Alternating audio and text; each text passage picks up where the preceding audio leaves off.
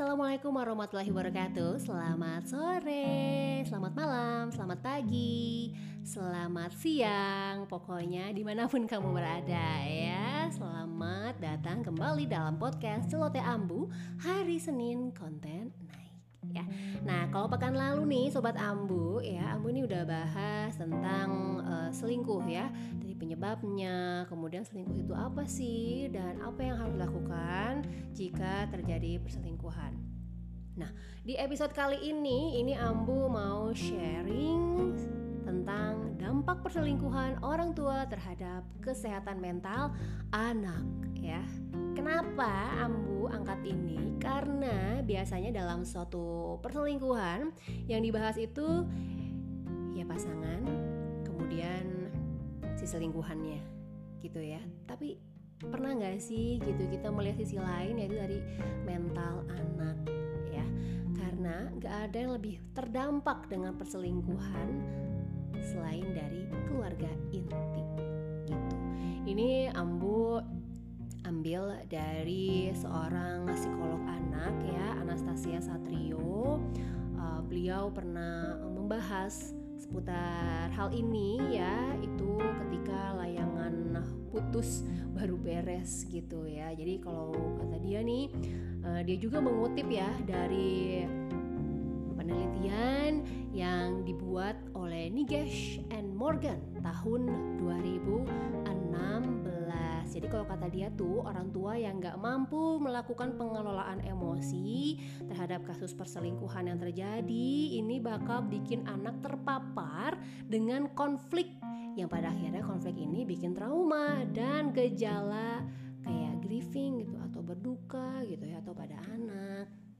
Nah, kenapa sih orang tua yang berselingkuh itu memiliki dampak emosi yang kuat gitu ya kepada anak gitu? Karena perselingkuhan orang tua itu tuh kayak munculin perasaan bersalah yang intens gitu loh pada anak. Rasa cemas, rasa takut, depresi, shock gitu ya, bahkan agresi gitu pada anak. Nah, emosi-emosi ini tuh pada akhirnya ini bakal menghambat perkembangan emosi yang sehat pada anak. Dan bahayanya ini bakal ke bawah sampai si anak itu di usia dewasa kalau tidak melakukan proses healing.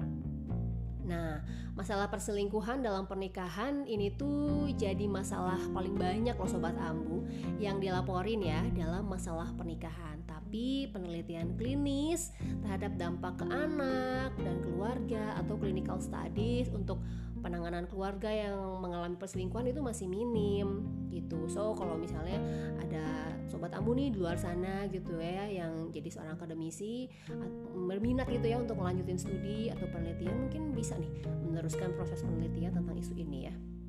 Karena dampak perselingkuhan orang tua terhadap anak itu beragam banget gitu ya, tergantung gender anak, usianya, dan juga budayanya. Nah, ini kamu mau sampein ya dampak-dampak perselingkuhan orang tua terhadap kesehatan mental anak dan juga remaja. Kalau kamu bahas dari anak dulu gitu ya. Untuk anak dan juga para remaja, si anak dan remaja, para remaja ini ini bisa mengalami parentification. Jadi kayak ngambil peran secara emosi psikolog gitu ya, untuk menjalani peran sebagai orang tua, kemudian nyalahin diri sendiri, terus juga cenderung lebih loyal dan juga ngebela orang tua yang jadi korban. Kemudian mereka juga bisa ngerasa kayak diabaikan gitu loh oleh orang tua si pelaku perselingkuhan gitu ya, kan punya khawatir gitu, kayak takut gak dicintai lagi sama orang tuanya. Dan ini ini tuh bakal mempengaruhi kepercayaan diri anak. Nah itu untuk anak-anak dan para remaja ya. Kalau dampak kepada remaja, remaja anak ya dari korban perselingkuhan orang tuanya, itu bakal memunculkan konflik moral dalam diri dia. Kayak, kok orang tuaku melakukan hal-hal yang dilarang sih? Kok orang tuaku berkhianat sih? Gitu.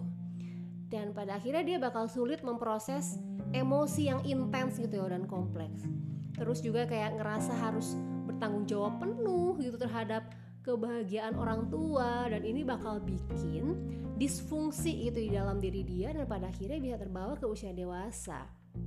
Dan gak hanya itu, remaja juga ya yang menjadi saksi gitu bahwa orang tuanya berselingkuh, ini tuh kayak ngalamin banyak bingung, frustasi tentang diri gitu ya, dan juga pemahamannya akan relasi. Well, dampak perselingkuhan orang tua gitu ya di usia anak maupun remaja ini tuh ternyata berpengaruh banget. Yang pertama itu ke perkembangan pemaknaan konsep diri yang sehat itu kayak gimana sih, itu sampai usia dewasa itu bakal ngaruh banget. Terus kemudian yang keduanya bakal mempengaruhi perkembangan seksualitas yang sehat pada anak gitu ya di usia dewasa. Kemudian juga ngaruh ke erotic map dalam diri dia. Terus ngaruh juga ke persepsi tentang relasi yang romantis ketika dia dewasa. Lalu ngaruh juga ini ke pemahaman tentang cinta dan relasi, karena akan selalu ada pengaruh pengalaman perselingkuhan orang tua gitu. Lalu perselingkuhan orang tua juga ini mempengaruhi kemampuan anak di usia dewasa untuk mempercayai pasangan yang romantis. Padahal elemen ini tuh jadi elemen penting ya dalam membuat fondasi relasi yang sehat gitu. Dan yang berikutnya, dampak perselingkuhan orang tua ini adalah bisa mempengaruhi si anak nanti ketika di usia dewasa itu lebih rentan dan juga punya risiko lebih tinggi jadi pelaku perselingkuhan juga di usia dewasa. Bayangin dong sampai sebegitu seriusnya gitu ya dampak perselingkuhan ini terhadap anak, bahkan masa depan anak. Jadi parah banget sih emang, jangan sampai ada perselingkuhan terjadi gitu ya. Jadi kalau bisa disimpulin nih ya, perselingkuhan orang tua itu kayak mencuri dan menghilangkan masa kecil anak-anak. Dan orang tua yang berselingkuh gitu tuh udah berhasil menghilangkan kemampuan anak untuk percaya gitu, untuk percaya pada figur otoritas yang paling penting dan utama dalam hidup mereka, yaitu orang tua. So, cari bantuan profesional di bidang kesehatan mental, lakuin proses healing dengan konsisten gitu ya. Kalau kamu mungkin uh, sorry gitu sebagai anak dari korban perselingkuhan gitu ya, yuk kita cari bantuan profesional, healing dengan konsisten supaya bisa memutus rantai trauma gitu ya, bisa punya relasi romantis yang sehat di usia dewasa dan juga enggak jadi pelaku di usia dewasa gitu. Dan Mbak Anas juga waktu itu ya, dia bilang kalau misalnya kamu gitu adalah si Raya gitu ya dalam pernikahan Layangan Putus, kamu adalah anak dari korban perselingkuhan orang tua ya, semoga kamu bisa lebih ngerti gitu apa yang kamu alami sebagai anak dan remaja di masa itu gitu.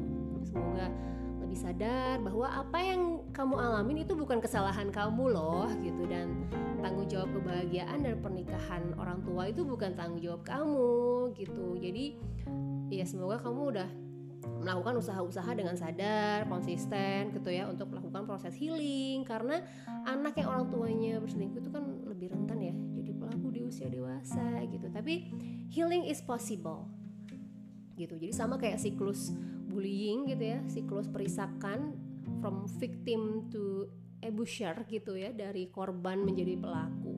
Jadi kalau dulu kita pernah jadi korban, kita itu bisa lebih rentan jadi pelaku tanpa proses healing yang dibantu profesional di bidang kesehatan mental gitu. Jadi siapapun yang cocok, kredibel, nyaman, itu datangin aja.